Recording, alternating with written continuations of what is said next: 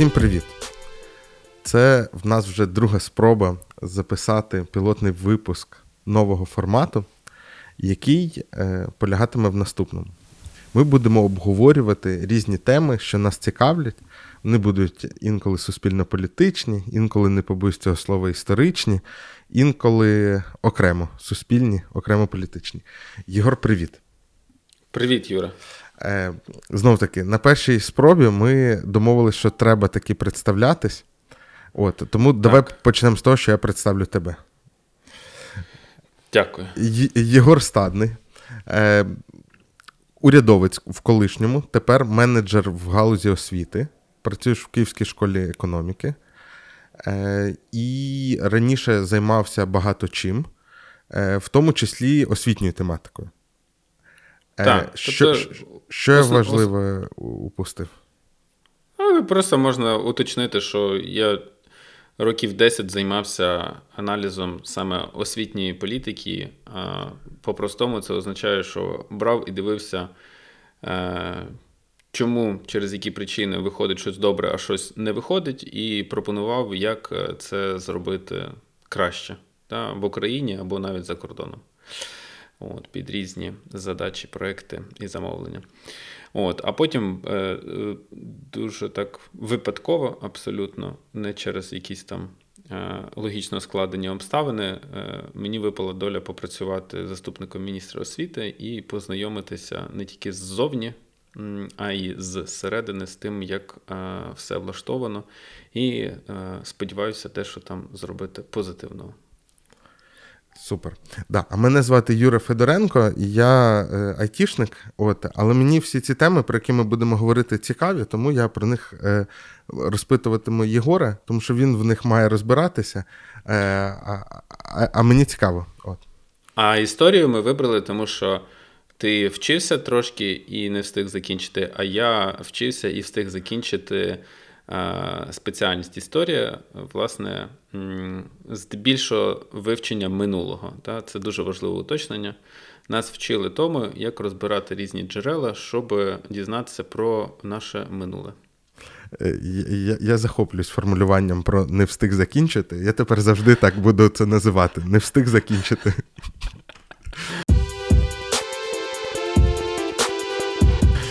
Окей, давай поїхали тоді до першої нашої Поїхали. умовної рубрики.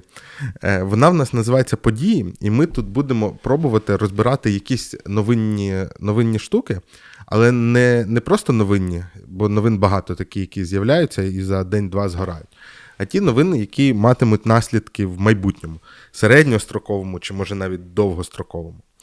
І е, для, так як в нас пілот, і хочеться почати з чогось лайтового, тому я вибрав новину про те, що міністр освіти е, роз, розказав про організацію освітнього процесу. Це, наскільки я знаю, е, наскільки я розумію, це, мабуть, вийшов якийсь наказ, і там була якась прес-конференція, де він розказав там прям про все: від вишів до дитсадочків. І тепер, і, і тепер що? Ми знаємо, як організовувати нам освіту під час війни? Ні, ми нічого не знаємо з того, що там було сказано. Чесно кажучи, там просто е, загальні рекомендації, типу, ну ви працюєте якось. Але те, що найбільше там ну, розлетілося, це якби новина про, о, е, про те, що в 2022 році зовнішнє незалежне оцінювання ані для випуску зі шкіл для державної підсумкової атестації, ані для вступних не буде використовуватися. І тут треба детальніше розібратися. Ми з першої спроби писали це годину, зараз спробуємо зробити за 10 хвилин. Давай. Ось я вже так е, е, компактно упакував думки. Е, перше. Перша, якби, та важлива інфа з цього приводу. Звідки ростуть ноги? Значить, кілька ректорів, е, які відзначаються надзвичайно консервативними поглядами, які противляться будь-яким позитивним перетворенням, для яких е, будь-яке зовнішнє тестування, зокрема, як ком в горлі взагалі, і вони, попри те, що ЗНО існує з 2008 року і розвивається, і поширюється. Стає дедалі більше застосування технології саме зовнішніх тестів, не внутрішніх тестів, а зовнішніх тестів. І хто не знає, на вступі на магістратуру вони вже активно використовуються, і повальне тестування іноземної мови при вступі на магістратуру, і там є фахові тести зовнішні, наприклад, на право. Ну, от багато ректорів, е, е, вони, ну. Дуже пасивні і ніяк не проявляють себе. Але є е, частина ректорів, їх небагато. Ну там час, часто змальовують ректорів, як якісь типу, дуже багато поганих людей. Ні, цих людей, консервативних, таких, які противляться будь-яким реформам, в тому числі ЗНО, досі да, противляться, їх кілька. А, І ці кілька ректорів е, останні два роки є дуже сильно наближеними до нинішнього керівництва Міністерства освіти. І от вони вимагали, прямо вимагали, от уявіть собі, да, шановні глядачі, почався наступ російських військ. Да? І е, от серед тих думок, які у нас нас з вами переповнювали, та, були люди, у яких серед різних думок було те, що а давайте ми ЗНО приберемо. Ось. І Слухай, а ЗНО ж і в Росії є. Там не, не було ідеологічної подопльоки, щоб Та не ні, було як ні, ні. Просто, просто вони просто от вони так бачили. Да? Е, І, тому що їм, їм здається зараз, що ну, гарна нагода це таке. Фактично політичне мародерство. Ну, політичне не в сенсі політичних партій, а в сенсі публічних політик, да, того, державних політик. Ну, це мародерство надбань, я би так навіть сказав, позитивних надбань, які у нас є е, в якихось е, державних процесах. Ну, це все одно, що зараз би хтось вийшов і сказав: а, а давайте виключимо, типу, державні реєстри назавжди. Не з точки зору безпеки їхнього перенесення чи ще чогось, а просто не завжди. Ну, бо від типа, цих цифрових реєстрів одні проблеми. Наша да, нам ця прозорість, якась там, типу, збір цих даних, публічність якась, типу, нафіг надо, да? Слухай, а які Ось. от у них ідейні міркування? Я зазвичай знаю два ідейних міркування проти ЗНО. Перше, значить, що воно не відобра... ну, недостатньо покриває бездонну душу абітурієнта, що от він може бути такий особливий. І, типу, от коли у нас були вузівські е, тести, ну там чи іспити на вступ, то от е, ми могли прочувствувати душу творчої людини, ну, творчу в широкому розумінні. А другий Поясню. момент це корупційна складова. Ну, типу, ми хочемо Е, брати хабарі за вступ. Є, ну, щоб прост, прос- простими словами, ЗНО дає можливість е, кількох речей. Перше, це справедливий, об'єктивний критерій для е, ранжування вступників. Хтось отримує бюджет, хтось на контракт, а хтось навіть не долає найменшої позначки і взагалі відкидається з вступної кампанії. І е, ректори хочуть, щоб а, ніхто не відкидався. Ну, тобто, ЗНО відкидає людей, щоб я по-простому описав, які е, справді ну, не мають знань математики на рівні 5 класу, наприклад, щоб ви розуміли, да? або української мови там на рівні теж там 5 класу. Тобто відкидаються ось такі, да? А, а деякі ректори хочуть навіть таких взяти, вчитися, тому що вони потенційно дуже хороші дійні корови, які будуть заносити протягом всього навчання, аж, аж гай гуде. Це раз. Друге, е, вони, окрім неофіційних всяких там поборів, хабарів і так далі, вони ж е, дадуть певне фінансування. Да? Ну, там, типу, офіційні контракти, або є спеціальності, на жаль, на превеликий жаль, де низький, дуже низький конкурс, і навіть з супер низькими балами можна прийти на бюджет. І це, до речі, дуже критичні спеціальності в цю. Хвилину для нас це інженерні спеціальності, традиційної інженерії. Ось це там е, транспортні, технологічні спеціальності. Вони не користуються попитом просто серед абітурієнтів. Про це можна окремий випуск зробити. Ось, е, але е, і от е, ректори хочуть і на таких спеціальностях побільше набирати студентів, бо вони приноситимуть їм як державне, так і контрактне фінансування. Це окрім хабарництва. Ось. е, Ну і плюс. А там же ж проблема, така от про рівень п'ятого класу, що вони навіть не всіх цих людей можуть взяти на контракт, тому що якщо вони да, не Да, долають да. Тобто поріг, є, є 10-15, е, інколи до 18% вступників, які відсікаються через те, що не долають так званий поріг склав не склав. Це мінімум мініморум. Це дуже маленькі оці отут вимоги. Е, Їх і так занижують, тому що, по правді кажучи, їх треба ставити набагато вищими, якщо ми переслідуємо мету відсікти тих, хто не здатний вчитися. Ну, що таке п'ятий клас? Тих, хто не здатний вчитися, треба ловити на межі ну, 10 там, 11 клас, ті, хто там не знають їхню програму, ті, хто там забули теж там ті речі складніші, якісь а не так не тільки елементарні дроби там чи ще щось.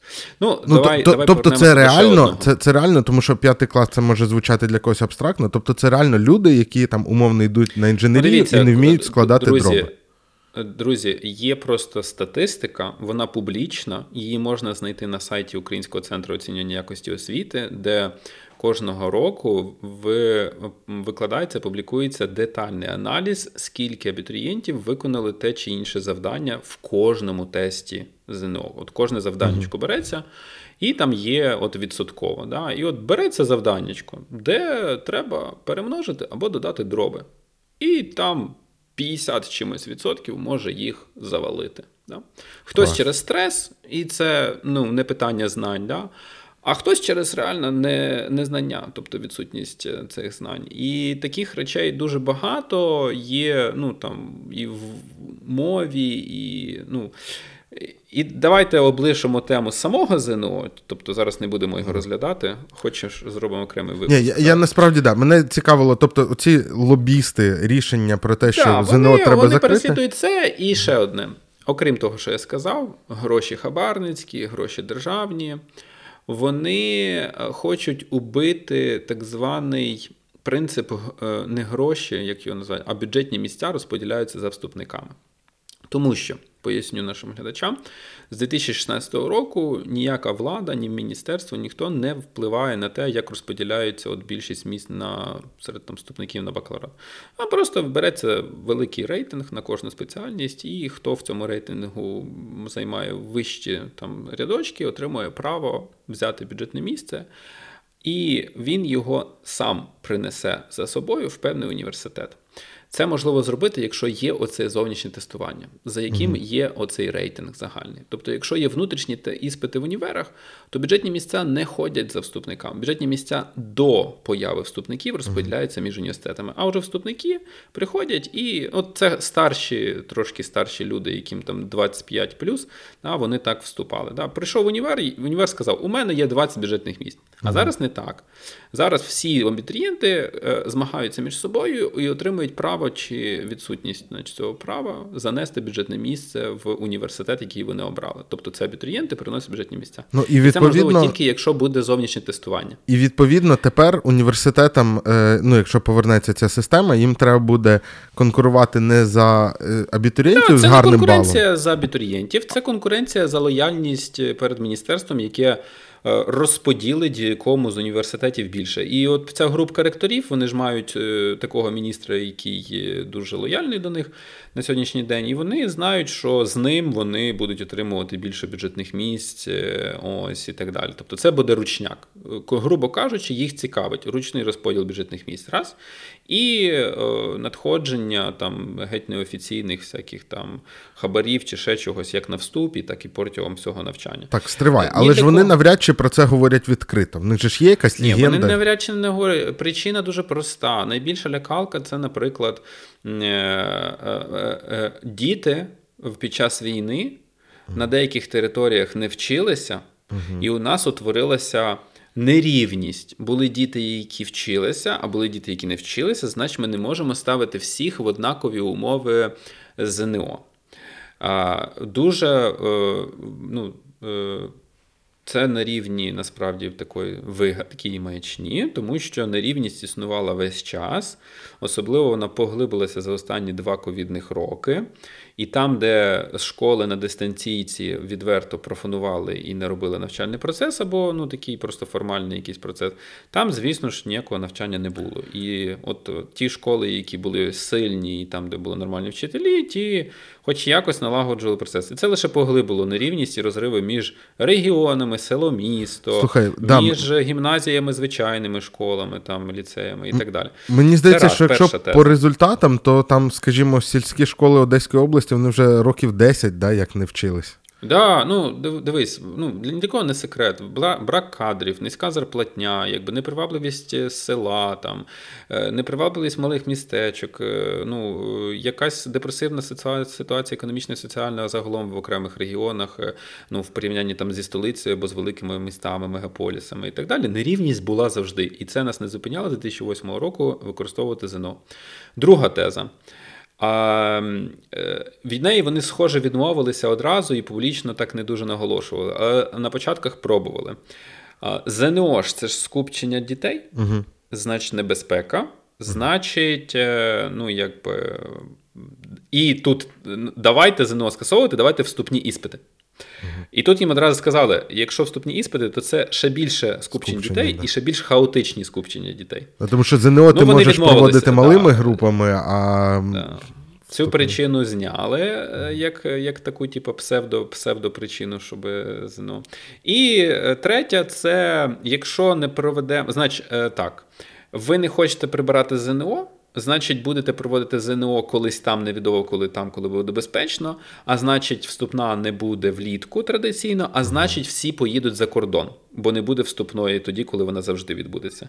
І ця теза є абсолютною маніпуляцією через те, що люди всі не так виїжджають. поїдуть за кордон. Лю, да, люди вже поїхали, понад 3 мільйони українців виїхали з 24 лютого. Е, Щоб орієнтовно оцінити, ну, скільки це дітей, то школи Варшави додали плюс 12 тисяч школярів. Вони різних класів, це не обов'язково випускні класи, але це от приблизно орієнтир. Да? Ну, от виїжджають жінки і діти. І відповідно там е, ну, чимало таких от дітей шкільного віку, і в тому числі і випускних класів. І, і я, будучи там в аналітичному центрі працюючи, моя така одна зі специфік було власне вивчення мотивації абітурієнтів, в тому числі тих, які їдуть за кордон. Вони і до лютого місяця завжди виїжджали за певним благополуччям. Да? Тобто їх не цікавило. ЗНО у нас не ЗНО. От я статистично, ну вірніше, соціологічно кажу, що лише 10% тих, хто виїжджає за кордон, виїжджають через наявність зовнішнього тестування в українських університетах. Абсолютна більшість виїжджає, тому що хоче кращої долі собі знайти і кращої країни, яка була більш благополучна. Відповідно, зараз ця мотивація лише посилилася, тому що з об'єктивних обставин через російську окупацію е, в країні розруха, і не лише на тих територіях, на яких є окупація, да, фізична розруха там видна, є і економічне неблагополуччя, яке ну, посилюється з кожним днем на всіх територіях. Тому люди через це і наявність або відсутність вступної кампанії влітку, е, в липні місяці, як то зазвичай відбувається, ніяким чином не буде створювати якогось додаткового ефекту на виїзд чи не виїзд людей за кордон. Ось, оце, але це були такі публічні тези. Насправді вони от хотіли просто ну, повернутися. Е, Це е, я чому кажу слово мародери? Тому що ну, от є мародери, які зараз обкрадають квартири. А є мародери, які зараз знищують якісь ну, реформи, справді позитивні надбання е, під шумок е, ну, е, війни, да, нападу Росії. Вони кажуть, давайте це все позгортаємо. Це ЗНО не лише одна жертва, це не, не єдина жертва. Є там згорнута реформа фінансування університетів, коли власне хотіли. Була спроба відійти від фінансування за кількість студентів, перейти до фінансування за якість. Що насправді, якби це зараз було завершено, ми би зараз не говорили вже про те, що нам важливо, скільки студентів вступить. Ми б говорили в першу чергу про те, нам важливо, які саме студенти будуть у нас з якими знаннями, і які будуть потім випускники. Фінансування за якістю. Воно набагато краще підходить, особливо для ну, там, української системи вищої освіти. І багато інших аспектів там вони мародерять зараз, і це по суті. Ну, е, єдине, що знаєш, Юр, в цій всій ситуації а, е, неминуче станеться, вони досі ще живуть в якихось реаліях, що ну, буквально через там, 2-3 місяці вони ще будуть ну, там, типу, при посадах, при фінансуванні і так далі. Ну, абсолютно очевидно, що нас чекає величезне урізання бюджетного фінансування, так званий секвестр. Він уже відбувся, але буде великий секвестр точно. Просто його потрошку відтягують. Я глядачам поясню. На сьогоднішній день є ну, казначейство, та, яке виплачує державні кошти кудись, воно має чіткий пріоритет цих виплат. Бо одне діло це там бюджет, який там у нас розписаний, понад е, трильйон там, гривень чи, чи скільки витрат на рік. А інше це фізична наявність грошей в казні. Да? Тобто це податки, мита і ще щось, да, що надходить в казну. Кешфлоу в бізнес-термінах. Так от цей кешфлоу в першу чергу розподіляється зараз на армію. Друге, Що це логічно пенсії. і правильно. Е, Пенсії, я так розумію, найменш просто захищене населення, непрацездатне, і їм треба пенсії. І третє це от е, витрати бюджетної сфери в плані там зарплати бюджетників, ще щось, ще щось, ще щось. Тобто невдовзі абсолютно очевидно, що буде ситуація, коли ну, грошей буде вистачати на армію, тому що потреби армії зростають. І це природньо. Нам треба всі сили кидати на армію, тільки на армію, якщо потрібно, тільки на армію. Да? Далі найменш захищені пенсіонери там з різними соціальними виплатами, можливо, якісь інваліди і так далі. І аж потім зарплати бюджетників. І неминуче бюджетна сфера, а бюджетна сфера освіти, в тому числі вищої освіти, це ну, одна з найбільших бюджетних сфер. Там, да, Далі ще є медицина. Е, І я думаю, що медицину ну, Ну, абсолютно нерозумно зараз. Да? Тобто, якщо дивитися пріоритетності в сфері бюджетних там різних зарплат, то ну, медицина зараз в пріоритеті набагато більше, ніж освіта, правда? Ось. І, ну, і ці ректори, от кілька їх, да? є ж, я забув сказати, що є, ну, вони хоч пасивні, але є кілька прогресивних ректорів, просто вони не виступають публічно. І штук 20 точно чоловік, ректорів, які насправді дуже гарні університети зробили за останні роки, дуже гарні у них перетворення зробили, і я не, не втомлююсь це повторювати. Але вони не публічні. Це дуже погано. І вони не виходять з такими ідеями про там якісь реформи, реформування. Я сподіваюся, що зараз, можливо, коли вже сильно припече, то вони почнуть виходити з такими тезами своїми про те, що, вибачте, давайте за якість триматися, а не за кількість. Очевидно, що ми ту кількість, яка у нас є, зараз не винесемо. Давайте зробимо всі кроки, щоб ми забезпечили в першу чергу якість і в першу чергу на тих ділянках, які важливі для відбудови України е, майбутньої. І ми тут навіть з тобою не зачепимо тему, що зараз для країни набагато більш пріоритетною є професійна освіта, училища, ніж самі університети. Ось Мене знаєш, що так, дивує, стривай. Підсумувати позицію М- їхню. Мене да. просто дуже е, е, дивує, що вони серйозно кажуть, що краще буде, якщо ми повернемося до оцих е, ну, ста- старих іспитів. способів да, в вигляді вступних іспитів. Чи там Ба- є Бачиш, якісь вони варіанти? ж просто штовхають. Це трошки, е, це трошки подібне для до навіть тої самої російської пропаганди, яка ну от чим дебільніше теза, тим якби да, можна в неї там повірити. Плюс багато людей не, не розбираються, їм е, зараз володіє страх, е, і там хто каже. Ну там я впевнений, що ці ректори в себе в колективах обіцяють, типу, ми тут е, за допомогою таких маніпуляцій виживемо. Типу, тому да. Але це ж все їхні бажання. Да? В що це вилилось на практиці? На практиці да, депутати скасували в 22-му році ЗНО як інструмент для вступної кампанії. Да? Там з обмеженням да, по терміну. Тобто не назавжди Ну, в 22-му році скасували. лише, тільки... да, да, да. Це означає, що всі зовнішні технології зовнішнього тестування в законі якби зняті. Е, е, в 22-му році вступ на бакалаврат, на магістратуру, де воно використовується в стандартному режимі. І а, весь час же ж депутати наголошували на тому, що ну, але ми там не будемо голосувати за це скасування, допоки не побачимо альтернативи. І сталося ну, насправді те, що стається в українській політиці завжди.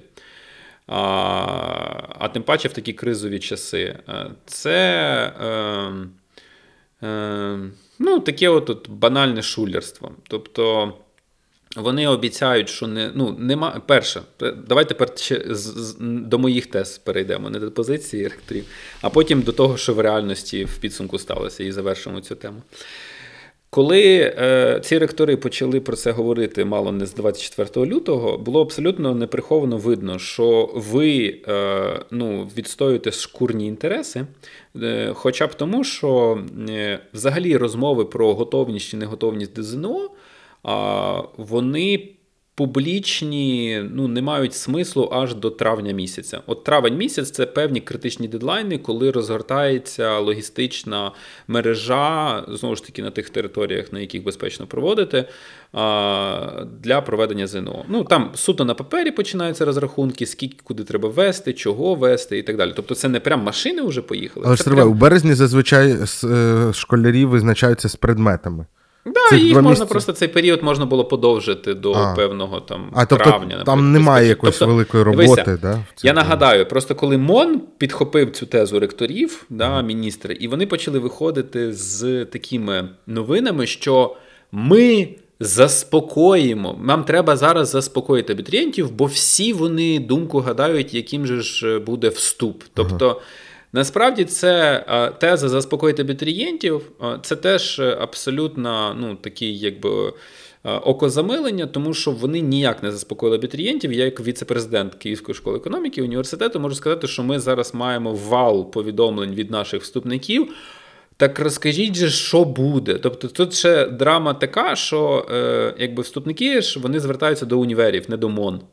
Типу, розкажіть, поясніть, що буде. Мгм. Да, тому що е, е, якби вони через отакі повідомлення, тобто, якби в лютому і в березні ніхто б не говорив нічого про ЗНО, ніхто б нічого не скасовував, ці люди спокійно би, абсолютно спокійно би готувалися до зовнішнього незалежного оцінювання. Тобто, Яким д- насправді д- має бути. то- Тобто люди, які прийшли 12 років назад вчитися, 12 років готувались до того, ну їм говорили, колись десь там в кінці буде ЗНО. Да, ЗНО. Ну, 11 років. І да, вони, а, ну, 11, да. Тобто воно вже існувало і було обов'язком ще за 3 роки до того, як вони прийшли в школу. Тобто, все Да, їх да, свідоме життя. Вони, Вони готувалися до ЗНО. ЗНО. А потім, щоб їх заспокоїти, їм кажуть, е, цього разу не буде. буде.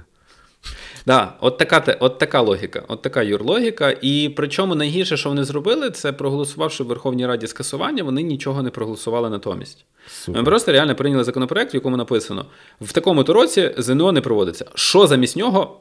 Нічого не написано. І вони тільки в усній формі кажуть, що ми зараз напрацьовуємо механізм. От тобто, е, розумієш, е, понад місяць вони тероризували, по суті, якби вступників їхніх батьків, розказуючи, що невідомо, що буде. Потім скасували, що сказали, буде скасовано ЗНО. І зараз вони якби кажуть: ну ви ще трошки почекайте. Ми ж тут, якби, ми ж. Ви ж цього хотіли, правда? Ви ж хотіли, щоб ми скасували його, ви ж заспокоїлися. А тепер, а от і у них немає розуміння у цих людей, які там ініціатори цього всього скасування, у них абсолютно немає розуміння, ну особливо щодо думок тих абітурієнтів, які справді готуються. Тобто, ми ще раз бачимо неприхованим оком, що їхня клієнтура це ті, хто не готується ні до чого. Тобто, розумієш, їхня клієнтура, їхні вступники це ті, кому ну, насправді і так би не світило би вступити, а тепер ти розумієш, тепер, типа ж, все круто. Тепер ми з вами в унісон злилися. Університети, які дають погану освіту і хабарництвом грішать. Е, Абітурієнти, які не хочуть вчитися і хабарництвом грішать, тепер вони, типу, ну, це така коаліція склалася, да, неявна в такій, якби броунівському русі. От, е, і е, я просто, ну, а моя, моя ідея була дуже простою. А, Українське суспільство потребує справедливості як ніколи зараз. Да? ЗНО це механізм об'єктивного справедливого вступу. А, Його потрібно самий цей механізм дещо змінити. Та? Можна скоротити кількість завдань на тестах, можна, можливо, відмовитися від певних предметів і розставити певні ну, там, вагові коефіцієнти між предметами. Наприклад, якийсь предмет важливіший. Ну, там, наприклад, правда, історія України на економіку не дуже важлива, наприклад. Да? Вона важлива для загальнолюдського можливо розвитку. Ось, і можливо там менше, менше її значення. Ну, можна варіанти багато, але ключовими є що? Зовнішнє проведення тесту, не вступний іспит всередині універу, а зовні, незалежно від універу, оцінюються знання, а потім е, ми довіряємо всім цим результатам. І е, е, друга моя теза, щоб університети не хвилювалися, е, що вони втратять своїх вступників через якісь там виїзди за кордон. Е, А також, щоб університети, які справді не живуть цими міфами про виїзд за кордон, а просто працюють, бо треба готувати своїх абітурієнтів, бо ми маємо великі проблеми з підготовкою випускників шкіл останніх років та їхніми знаннями. Університети мають активізувати підготовчі курси. Причому не лише підготовчі курси до ЗНО, а й підготовчі курси саме готовності у... навчатися в універі. Це і свідомість, яка сприймає свою роль, активну роль не пасивного приймача інформації в університеті, а активного студента, який хоче отримати ці знання, слідкує за тим, щоб ці знання були високого рівня і вимагає більшого і більшого. Е, і тоді би ми е, оцю лакуну виїзду за кордон, яка і так станеться незалежно і вже сталася, і буде ставатися далі, незалежно від того, якою виступною. Нам треба підтягувати рівень випускників 11 класів на підготовчих курсах. Оце мої дві тези: ЗНО зберегти і активізувати зараз на підготовчих курсах. Ну а третя теза спроводити вступну кампанію тоді. Коли у нас буде для цього все е, в умовах ну, повної безпеки, тобто і укриття заготовлені на пунктах тестування, і зрозуміло, що ЗНО не в один день буде складатися, а кількома хвилями. І це не ноу-хау. У нас і так були хвилі, додаткова сесія проведення ЗНО там і так Це далі. для тих, хто захворів і не зміг прийти на Да, для тих, хто захворів і не зміг прийти. Тобто хвилі у нас є в досвіді, можна це робити, щоб не ну там не скупчувати по всій країні там в один момент, наприклад, або якось обережніше це робити. Тобто, всі методи ми вже апробували. І що в реальності, Юр? Ну, за моєю інфою, міністерство трошки налякалося в плані тиску громадськості, що ну, типа, що ви там натомість придумаєте, невідомо зараз. Але придумайте щось таке, що дуже нагадує ЗНО. І вони зараз думають над тим, що да, це будуть, це будуть зовнішні тести, не внутрішні університетські. Да, А чому зараз тоді от- це називається відміна ЗНО, а не зміна Ну, формату? Юр, розумієш, це е, е, там багато питань в мене не до нардепів насправді, тому що те, що вони прийняли як законопроект, не треба було взагалі приймати, тому що формати проведення ЗНО визначаються наказами міністерства, а не законами. І саме міністерство могло би ну е, тут без е, голосування народних депутатів просто. Наприклад, зменшити кількість предметів на ЗНО. Ну, Наприклад, тобто міністерство, якби завдань. захотіло, воно могло б сказати, а цього року ЗНО Просто буде бачиш, по пошті. е, Да? їхній рух був з іншого боку. Їхній рух першопочатково був е, от з боку тих ректорів, якби, да, які хотіли скасувати загалом ЗНО, і так вони і пішли. Да. Тепер вони відчули тих суспільства. Там багато людей написали дуже неприємні речі про них. А під час війни ти ж розумієш, що вони ну, в міністерстві дещо е, більше непокоїться реакцією суспільства, тому що. Ну, хто його знає? В теробороні багато автоматів. Знаєш, Ну, ну, ну. якби тут да, це вже не те суспільство, що просто в Фейсбуці буде писати. Дуже шкода Тому- в, в цьому всьому, що ЗНО за всі роки свого існування воно е, користувалось досить високою довірою. Я багато знаю людей, які були там свого часу. Ну, коли ми вступали, воно тільки з'являлось, да? Е, які були не дуже ним задоволені, але всі визначали його чесність. І мені здається, з точки зору розвитку інвести... е, інституції, інвестиції, е, інституції, це ж оця сталість і непреривність дуже важливо. І, Дуже важливо. Ну, і- і яке б це було підкріплення цього іміджу ЗНО, якби навіть війну його не відмінили. А його Це так дуже просто без важливо, бою тому взяли що ну, от запит на справедливість і запит на стабільність інституції, як ти правильно сказав, він величезний. Це показує, ну, наприклад, чому, ну, от я на прикладі Київської школи економіки можу сказати, чому ми ну, ще тижні, скільки вже два назад, може навіть більше, відновили навчальний процес. Ми, напевно, одні з перших відновили. До речі, ми. Е, Це так дивно. Ми вже відновили навчальний процес, а деякі університети на Західній Україні якби його ну, да, не відновлювали, і, і взагалі да, вони його зупинили, якби теж не зрозуміло. Тобто для нас зрозуміло, ми полишали наше приміщення, наш корпус да, на Берестейці в Києві. І ми займалися перший, перший там, тиждень-півтора евакуацією там, викладачів, кому треба була допомога наша, да, студентів деяких. Ну, ось, е, е, і це зайняло певний час, і слава Богу, всі цілі, всі здорові, всі в безпеці. А потім ми відновили е, через одну просту причину.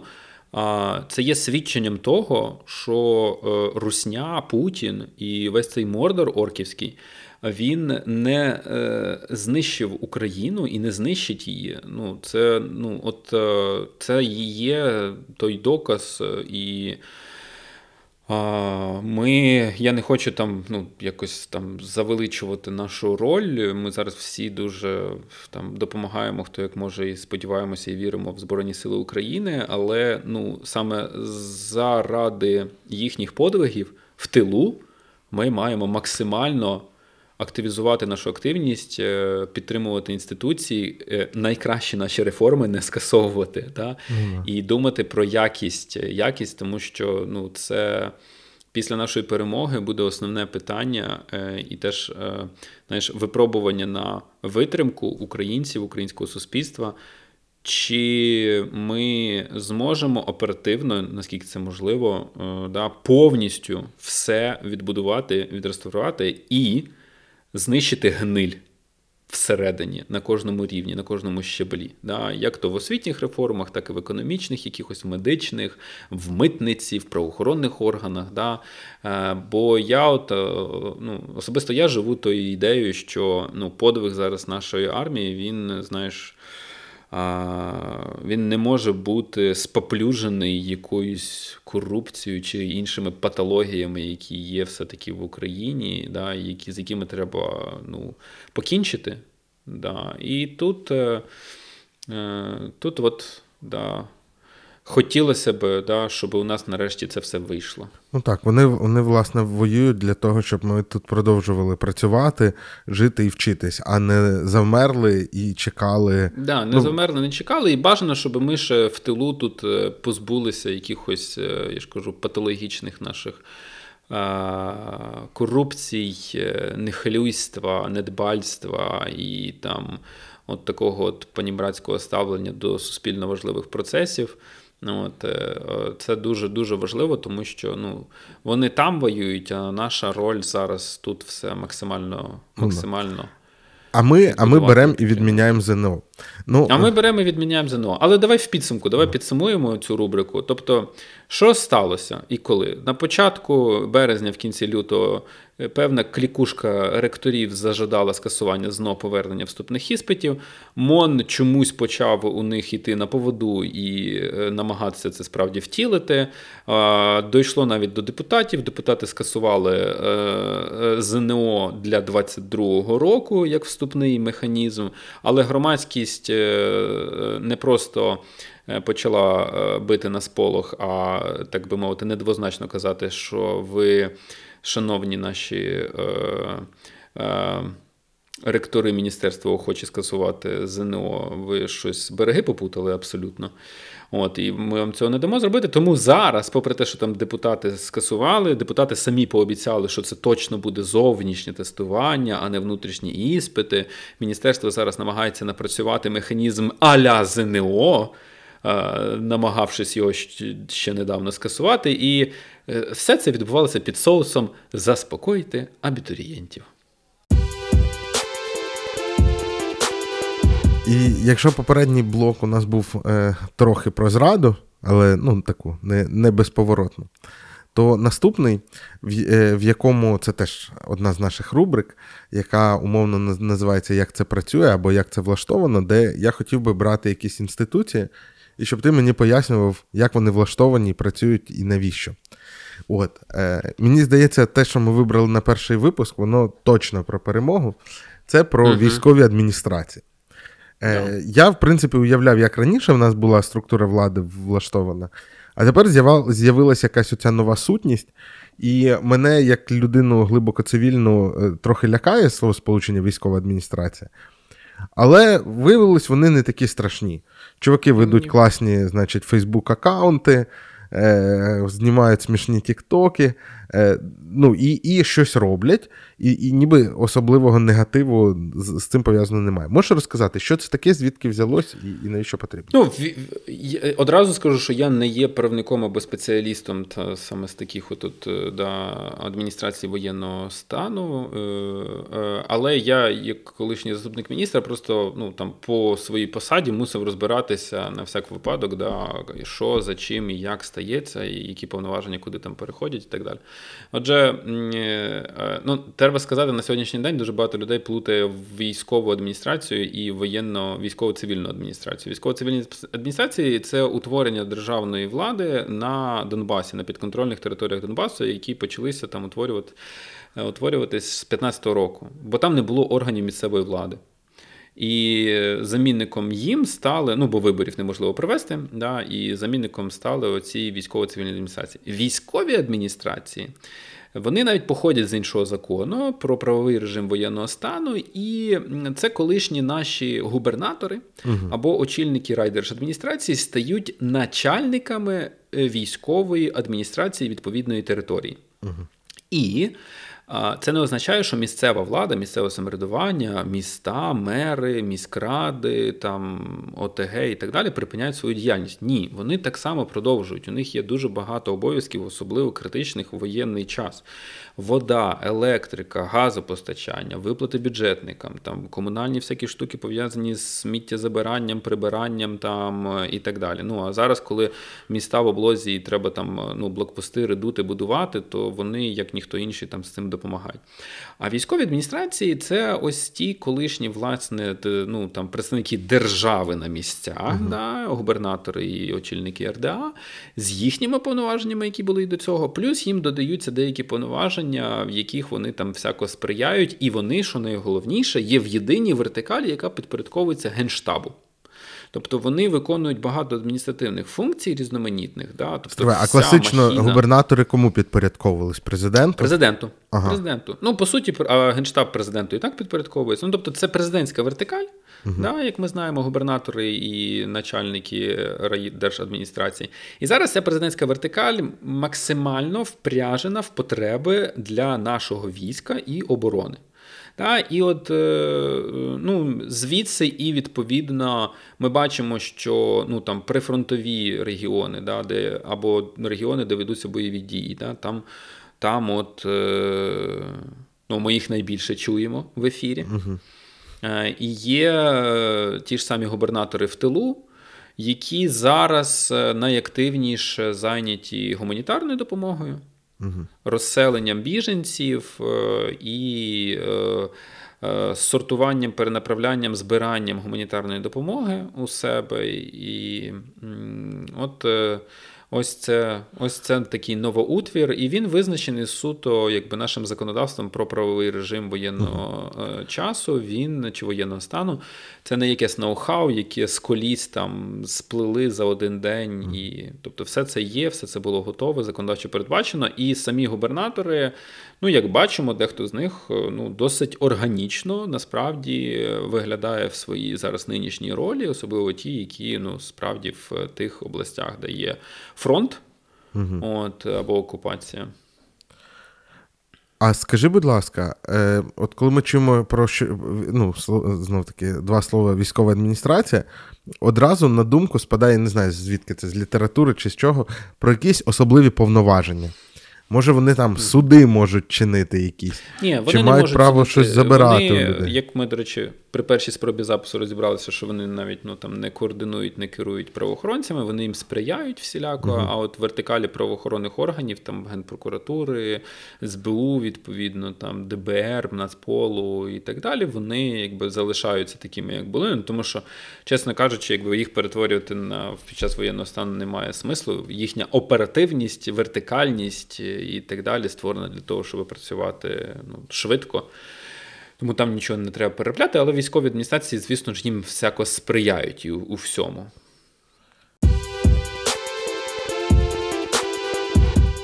І остання, останній блок нашої першої програми, е, Так. який ми умовно назвали урок історії, де ми будемо розбирати якісь штуки з, з оглядом на минуле, е, з оглядкою. І я хотів би тобі запропонувати поговорити про, е, як в іншому відомому колі кажуть, е, шоу кажуть, е, що там по русні, що там по русні в Європі, я хотів би поговорити. Що там по русні в Європі? Да, це дуже добре. Мені здається, що ми маємо зараз певний брак інфи серед українців. Ну, можливо, не поточної ситуації, бо багато новин про реакцію європейських країн, але якоїсь глибшої е, аналітики або просто банальних пояснень, чому певні європейські країни реагують так чи інакше да, на агресію Росії проти України, на вторгнення Росії в Україну. І давай поговоримо про Німеччину. Тому що ну, ми там можемо якось інші країни, може іншим разом порозбирати, але от Німеччина вона лунає найбільше. і найчастіше з наріканнями. Давай, давай, знаєш, як я пропоную про це поговорити. Давай я зараз скажу все, що я знаю в цьому контексті про Німеччину. Давай. Я думаю, це буде десь на одну хвилину. Е, Давай. от, а потім ти це розшириш. Е, В Німеччині дуже багато росіян. Е, Практично як українців в Канаді, стільки е, руснів в Німеччині, там типу 5% чи щось таке. Може навіть більше. Е, ну, є ясно, е, ну, ці люди вони дуже часто ватніки, тому що вони там, переїхавши, вони сидять, дивляться російські канали і скучають по Путіну. При цьому вони самі, озирнувшись навколо, можуть побачити, яка різниця між східною Німеччиною і західною. Тому що тих е, декілька десятків років, е, коли ці дві частини держави були під різними адміністраціями, е, і, і ну, зокрема, східна була під, під радянською і відповідно російською адміністрацією, вони там, здається, економічний розрив до сих пір не можуть подолати з Західною Німеччиною. Тобто, не дивлячись на те, що, так би мовити, на ліцо різниця, е, ну, там є от оце іммігрантська штука, е, яка, яка сочувствує Росії. І ще один важливий момент це залежність від енергоресурсів. Про це багато кажуть, що Німеччина це промислова країна, їм потрібно багато газу, і вони завжди такі, типу, ну да, чуваки, ми, звісно, все розуміємо, але нам треба там Северний поток 2, Северний поток 3, тому що в нас виробництво, ми, в нас мало там чи відмова від ядерної енергетики атомної, і е, тому ми хочемо у вражки купувати газ. Е, І, і відповідно від цього вона досить обережна в якихось своїх заявах.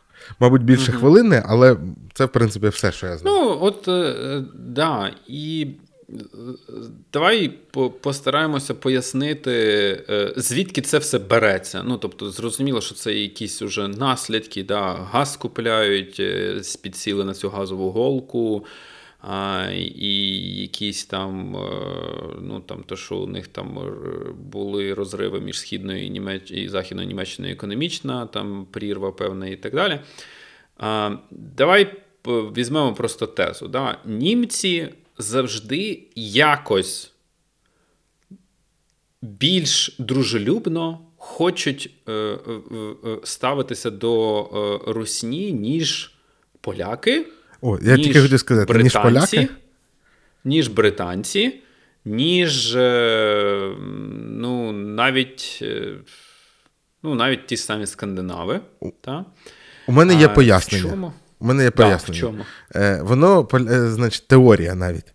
Е, значить, е, ставлення до русні залежить від того, скільки країн е, знаходиться між своїм кордоном та їхнім.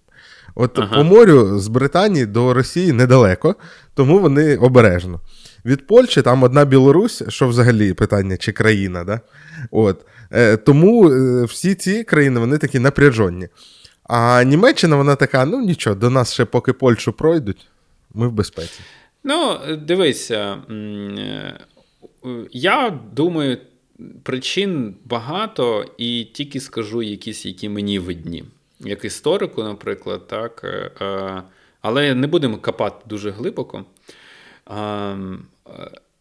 Німці традиційно найбільш антиамериканська країна в ЄС, яку можна серед всіх країн знайти. Опа, тобто вони поворот. на певному підсвідомому рівні завжди шукають противагу Америці. Вони не хочуть, ну тому що економічна конкуренція між певними потугами економічними ведеться, да? І вони, ну, історія з е, імпортом американського газу замість російського газу. е, Дуже чітко показує ну, то цей антиамериканізм німців. Тобто вони якби ну, не хочуть сідати на голку від, е, від там, американського, наприклад, газу. Да? Друга теза. Е, Слухай, чому в Британії такого немає? Чи вона, Е, типа, смірівшися падша імперія? Ну, ну, можливо, е, раз, а друге, у них все-таки немає того, що є у німців. Оцей комплекс вини за Другу світову війну, який, власне, якби, да, ну, ми там якби хочемо дружити з вами, всяко хочемо дружити, щоб ви тільки не подумали, що ми хочемо нападати. Да, і, от, е, е, і це лягає дуже глибоко. навіть під ту геополітичну ідею є ж це славнозвісна німецька е, ідея закордонної політики щодо Росії і взагалі Сходу, що економіка і політика мають іти незалежно одна від одної. І, типа, Це сюди ж красиво лягає да? е, Північний потік 2, казати кожного разу, що це тільки економіка, там нема політики. А тут ми будемо, типа, розказувати про те, що ми, е, значить, ататайку виписуємо Путіну за Донбас, за Крим, типа, і от він такий, і Меркель йому там. Перед Мінськом 2 позвонила і різко Мінськ 2 страшно не, негативний і неприємний для України народився там і так далі. Тобто є оця ідея, плюс е, е, я би не скидав з рахунків те, що Путін і Меркель е, обидвоє були парадоксально довго і мають дуже довгу історію політичних індивідуальних стосунків. Ось. е, І е, е, як би хто не легковажив, це реально між політиками впливає. Е, Чим, типу, там новіші стосунки між різними політиками, тим, ну, якби, а, ну, от, ти менш узалежнений від того, що було до цього. Тобто ти тягнеш цю історію стосунків, да, там, Але вони вже От, твої. І тягнеш, і тягнеш, і тягнеш. І, ну ти ж починав їх, ну ти ж якось розвивав, ну ти ж хочеш там це. І от якщо ти загруз в дружбі, так сказати, то ти ж будеш інтуїтивно намагатися цю дружбу типа підтримувати. Да? Ось. І ну, дійшло до таких от зривів. Тепер.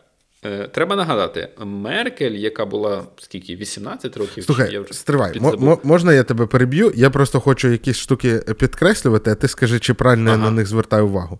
Тобто, одна складова це те, що у Німеччини є певний комплекс вини, типу, який змушує її підкреслено дружити з західними країнами. Підкреслено не- дружити не з тільки- східними країнами. е, з східними країнами.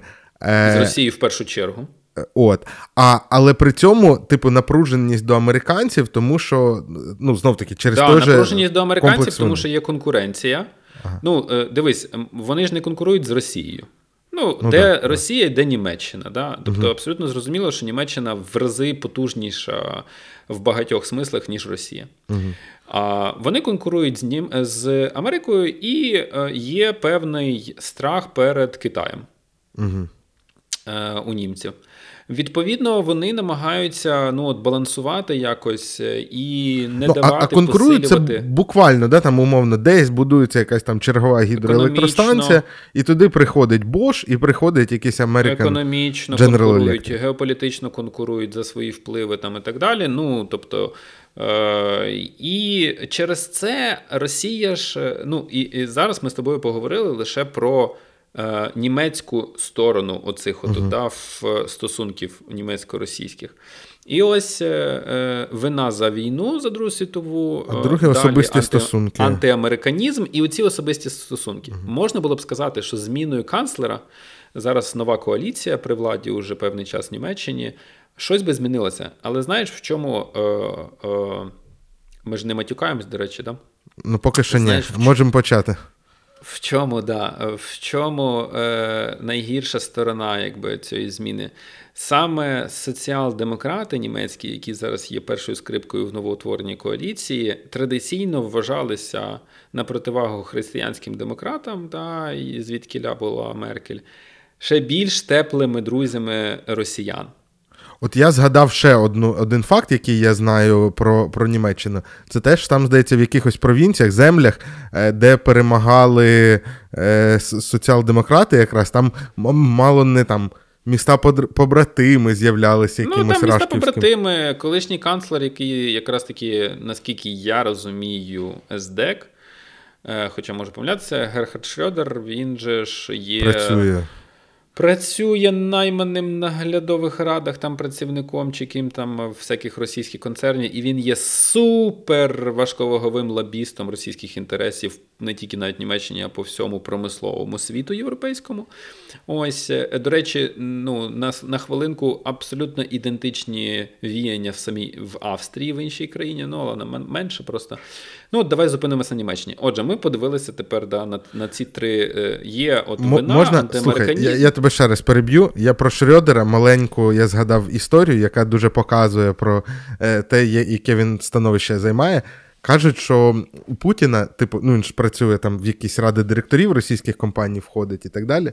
Що бували такі випадки, коли Путін приймає там якусь китайську делегацію, і він там показує їм якісь там маєтки, я не знаю, державні, і, етат, і там, типу, невзначай в якомусь винному погребі знаходиться Шредер і е, е, Ш- Ш- да, правильно? Е, і, що, типу, ой, привіт, а ти тут теж. І це такі, типу, були підлаштовані зустрічі, щоб вразити там якихось умовних китайців. От. Ну, бачиш, е, да, і е, антиамериканізм провинна за Другу світову війну, розділення, оце от, окозамилення, типу, тут економіка, тут політика. Типу, не заважайте робити бізнес. Ми в політиці будемо татайки виписувати регулярно, не хвилюйтеся, але бабосік буде тікти туди-сюди. Ось. І е, оця зачарованість е, соціал-демократів е, і певного німецького естеблішменту, в, в, в першу чергу промислового е, Росією, як якимось там, типу, можливим викачуванням е, е, всяких енергоносіїв. Е, Тому що е, парадоксально ж насправді ані експорту, ані імпорту в німецькому імпорті і експорті з Росією да, небагато. Ну тобто там пару відсотків. Але проблема в тому, що майже весь імпорт з Росії це якраз енергоносії. Тобто, якби вони там дуже міцно сіли на цю голку. Ось, і попри те, що воно в загальному імпорті до Німеччини, до Німеччини російська доля складає кілька відсотків, всі ці кілька відсотків це енергоносії. Угу. А, ось. І А в експорті Тепер ще раз теж Росією. е, Росія незначний ринок е, для Німеччини. ні, експорт Як теж ні. Експорт теж ні. ні. Е, і е, там, ну. Не на перших місцях. Ну, тобто, Росія. виходить, що через те, що Німеччина намагалась загалом диверсифіковувати свою економіку, вона ви- вийшло так, що енергозалежність е, вона віддала Енергозалежність Росії. не диверсифікована, вона дісталася да, Росії. Тобто сегмент цілий дуже, дуже багато імпортується саме з Росії в сегменті. Тепер Росія. Да, тобто вона ж не є якимось, да, тобто німецькі віяння і ставлення до Росії, да, вони не лише з Німеччини мають свої якби, коріння. Тепер Росія. Росія а, традиційно, ти сказав про російську діаспору, там це дуже важлива е, штука. Росіян бачать, росіян сприймають е, якби, як звичайних, як тут теза про хороших росіян, звичайних людей не треба чіпати і так далі. Вона завдяки тому, що величезна діаспора є в Росії, е, господи, в Німеччині російська. Бо повсякденно німці бачать росіян. І вони звиклися з думкою, що є, ну, я ж знаю там Ваньку з Лейпцига. Він хороший парніша, типа, ну його двоюрідний брат. Вбиває українців, але ж Ванька хороший парніша, то ну, і все нормально. Далі, е, пропаганда. Пропаганда Росії.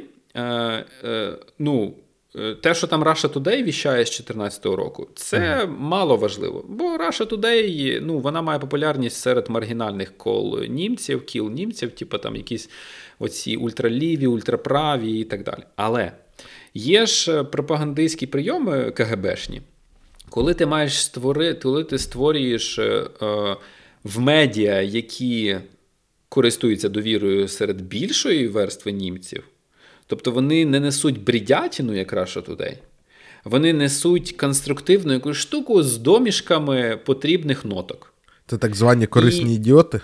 Да, це корисні ідіоти, або навіть не ідіоти, які цілком е, доказуємо фінансуються і так далі, підтримуються саме російським бабліцом, очищеним в е, різних банках Європейського Союзу, європейських країн, да, наперед заготовленим. Відповідно, там е, і знову ж таки далеко ходити не треба. Тянеш за мотузочки антиамериканізму, тобі ж не треба казати Росія красива. Ти ж треба казати, що американці свої щупальці розпускають. І ти зразу такий, знаєш, е, інтуїтивно знаєш, в яку сторону бігти. Угу. Да, біжиш в сторону Росії. Тому е, от Чи е, принаймні оця пропаганда. Вона, да, а чи, чи принаймні співчуваєш і такий кажеш, е, слухайте, ви ж там американців не любите? Ми теж не любимо. Но ви навіть відкрито це можете сказати, а ми, блін, не можемо це відкрито заявити, бо нас скажуть, що ми розвалюємо західний світ. Давайте От ви хо- хоча б не дамо їм зупинити Сєвєрний поток Да. 2. Да, да, да. Давайте ми з вами хорошу. А давайте щось, знаєш, типу, сидять вони на кухні, а давайте щось замутим. А давайте По, по бізнесу, без політики. По бізнесу, без політики. З політикою ви, звісно, уроди. Да. Типу, ви там забрали Крим, це Донбас і так далі. Ви уроди. Да? А по економіці, так що ж, типу, just business. Ось. І е, виходить так, що такими тендітними, грамотними пропагандистськими кроками, як то медіа, які ніби конструктивні, і багато німецького дискурсу дають, але вкраплення потрібні Росії задають там.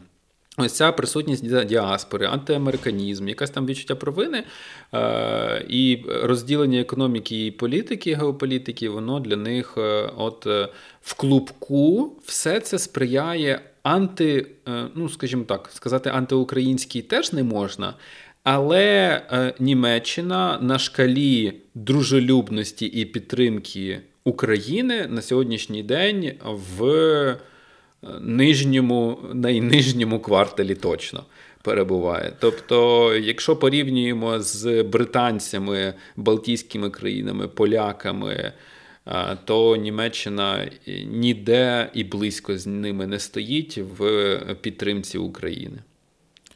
Але якби там було ХДС ХСС при, при владі, то, то це було б. Е... Е, мені здається, що якби е, я би так сказав, ми не можемо. Е, от українцям треба навчитися. Це, можливо, важливіша теза від мене е, в цій частині нашого випуску. Українцям треба навчитися е, працювати на чужому полі. І для цього, звісно ж, дипломатія має не страждати від недофінансування і того, що там на якихось аташе не вистачає ставок чи ще чогось. І для цього треба величезні ресурси для культурної дипломатії. Те, що говорять зараз багато людей, внаслідок війни ми отримали вікно можливостей, його не можна змарнувати. Суб'єктність, суб'єктивізація України і витіснення російських дискурсів зараз е, має сприятливий ґрунт. Е, В тому числі в Німеччині. Да, в тому числі в Німеччині е, тут е, Німеччина, до речі, не єдина, навіть Швейцарія, яка ж є країною нейтралітету, славнозвісного, швейцарці починають думати над тим, а, а чи правильно вони всі ці десятиліття робили, створюючи у себе сприятливу юрисдикцію для мало не всіх диктаторів по всьому світу. Ось і е, піднімається суспільна дискусія, що там навіть вона так і звучить: кому ми даємо прихисток? Кому ми маємо давати прихисток? Біженцям чи е, диктаторам? Да? Там же ж історія з сином Каддафі, з корейськими, Да, да, це ж диктаторами. вч- Типу, Я пам'ятаю, да. він коли Тобто- тільки заступив, всі такі, ну він же вчився в Швейцарії, чувак зараз Конечно, зробить ну, реформи. Він І же там. ж огума, огуми, о- о- гуманізований. Тобто він же ж е, да, отримав західну освіту, і тепер, е, тепер якби це так само, як е, ліберально. Російську е- еліту да, люблять дуже розмальовувати, як таких, що ну, типу, ліберали, зараз ми демократизуємо Росію з ними. Це, здається, тема окремої розмови Да, про російських лібералів. Е, слухай, ну прикольно. Я сподіваюся, що з наших тез е, е, людям, які нас будуть слухати, якщо будуть слухати, їм трошки зрозуміліше стане картинка е, того, що відбувається навколо. Так, якщо, якщо ви десь на якійсь платформі це слухаєте, пишіть обов'язково в коментарях. Да, ми ще не знаємо, на якій платформі. Чи в відгуках, та знаємо, ютубчики і якісь подкастики. Коротше, там, де ви слухаєте, лишайте якісь відгуки, кажіть, що було цікаво, що було не цікаво, про що цікаво було б почути в майбутньому, а ми через якийсь час ще вернемось. Да, і обов'язково кажіть, де ми помилилися, чому ми помилилися, чому ми ні черта не знаємо, говоримо якусь нісенітницю. Обов'язково пишіть про наш вік. Будь ласка, я одразу роблю цей дисклеймер. Е, мені всього-навсього 33, Юрій ще менше. Ще менше. Е, Про зовнішній ми вигляд ні черта можна не писати. знаємо, ні черта не світу не бачили, нічого з самими руками своїми не зробили. Юра мені передав кілька приладів, е, от, і ми, не знайшовши нічого кориснішого, вирішили записати такий подкаст. Да. Е, Цим, цим і займаємось. До зустрічі. Так, всім на все добре.